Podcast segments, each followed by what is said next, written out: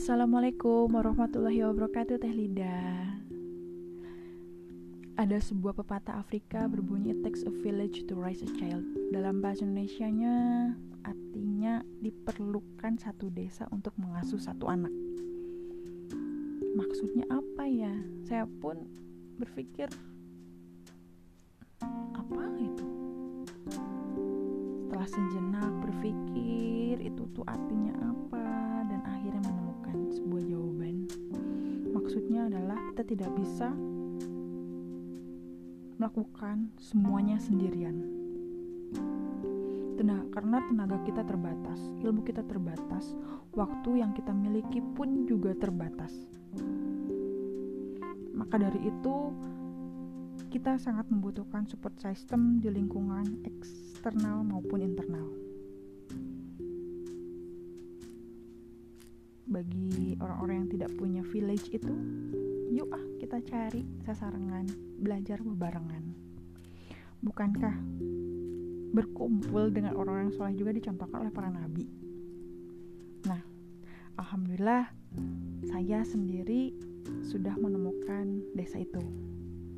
Itu kampung komunitas ibu profesional, dan alhamdulillah saya dipertemukan dengan rumah belajar yang di dalamnya tergabung orang-orang yang memiliki visi dan misi yang sama, yaitu ingin berbicara.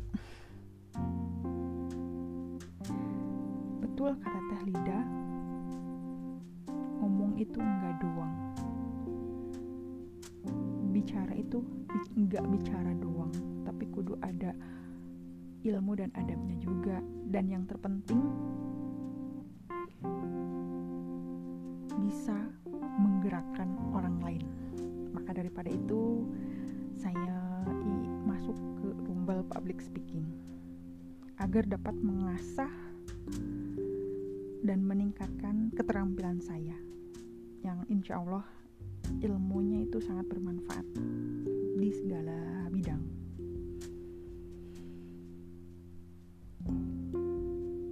Alasan yang terkuat untuk saya mengikuti belajar public speaking ini antara lain banyak banget.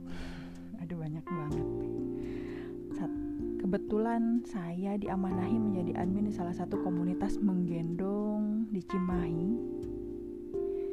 dan diamanahi menjadi manajer produksi di Kipma Pusat. Dari sana mikir, masa dia gini-gini wae, masa dia bekerja belajar di balik layar aja, masa udah jadi admin ngok-ngok doang gitu. Ngok-ngok doang dalam pengertian cuman ada di belakang layar aja, masih cupu lah gitu ya, ogah, gak mau banget belajar berbicara di depan banyak orang. Dan hal ini tuh sangat memantapkan hati saya untuk bergabung di rumbel public speaking agar lebih paham mengenai public speaking secara detail.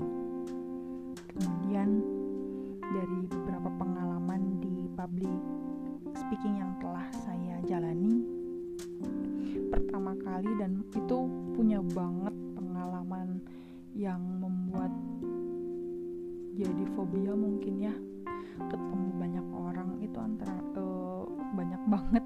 Karena saya tuh sebenarnya tipikal orang yang tidak suka berkumpul dengan orang banyak, takut ketemu orang, entahlah, gak pedean sama sekali.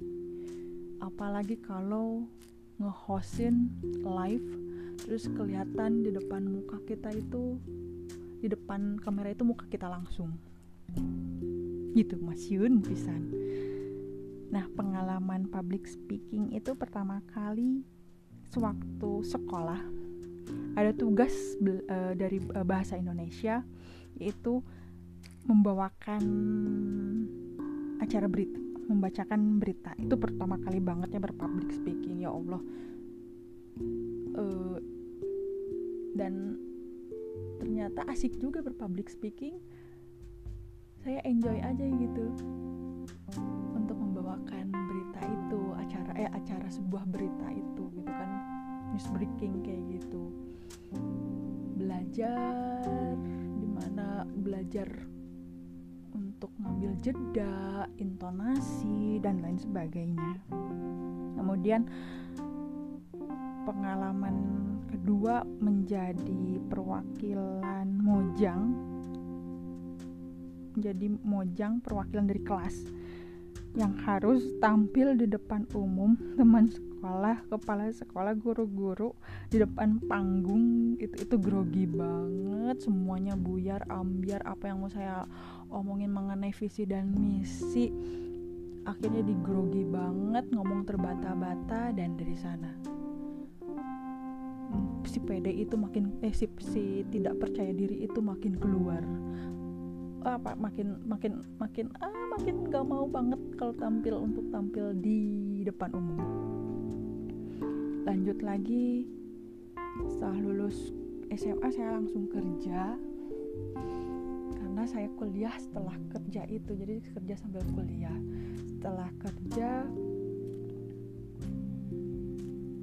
bertemu dengan banyak orang, dari sana saya belajar bagaimana berkomunikasi, belajar berkomunikasi dua arah dengan bertatap mata langsung, dengan connect sama orang-orang.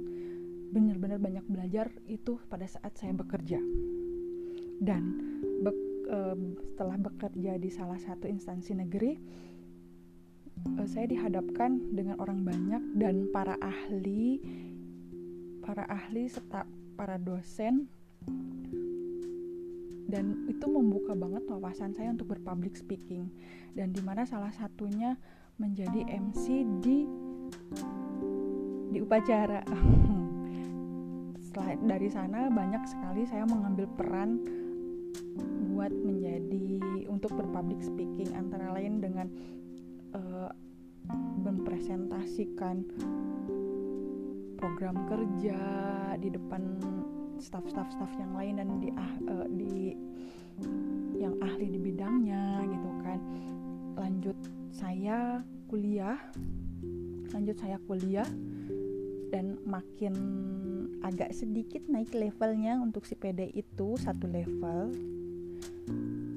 bisa presentasi untuk di depan teman-teman.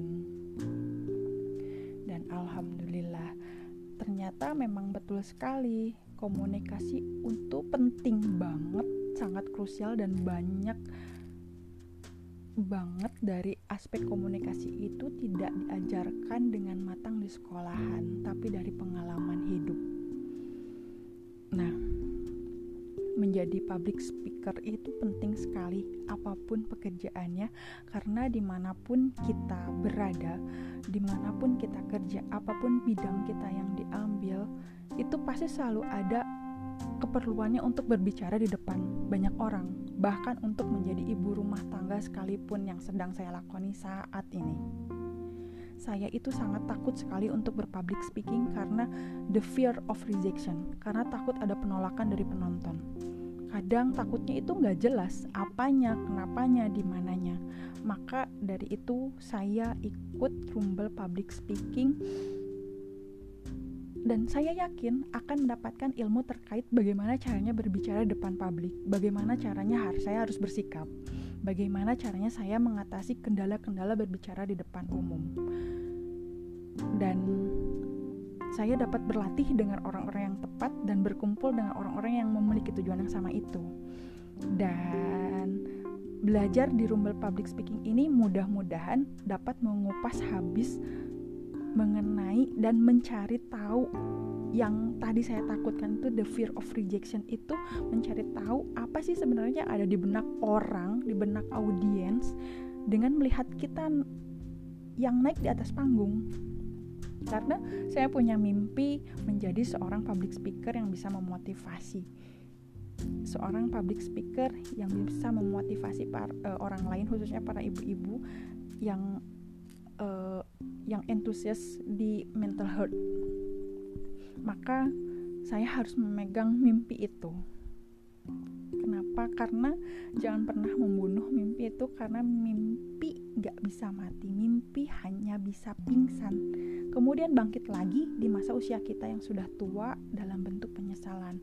Itu reminder saya, itu moto saya, itu reminder saya. Terima kasih banyak Teh Lida. Wassalamualaikum warahmatullahi wabarakatuh.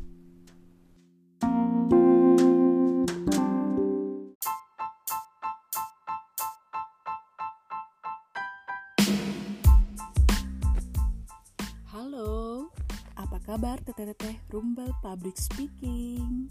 Selamat berjumpa kembali di One Talk One Challenge, Bincang Jumat. Bagaimana kabarnya hari ini? Bahagia atau bahagia sekali? Terima kasih banyak kepada teman-teman yang sudah hadir pada malam hari ini. Semua luar biasa, sudah hadir on time. Kita berbincang dengan topik menarik pada Jumat malam ini.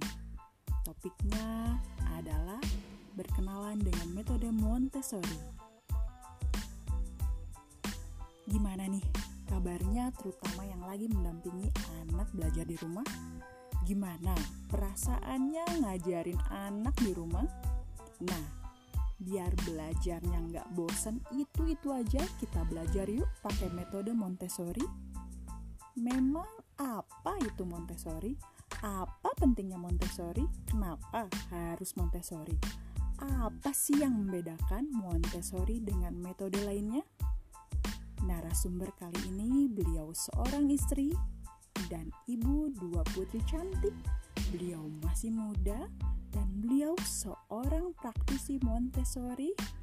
Beliau lulusan diploma Montessori for Early Childhood, seorang parenting public speaker, founder daycare dan PGRA Haridya Kabupaten Bandung. Masya Allah, luar biasa. Narasumber kali ini seorang ibu masih muda, produktif dan berdaya sekali. Bagaimana agar bincang Jumat malam ini makin seru lagi? Kita panggil Tesri Sulastri.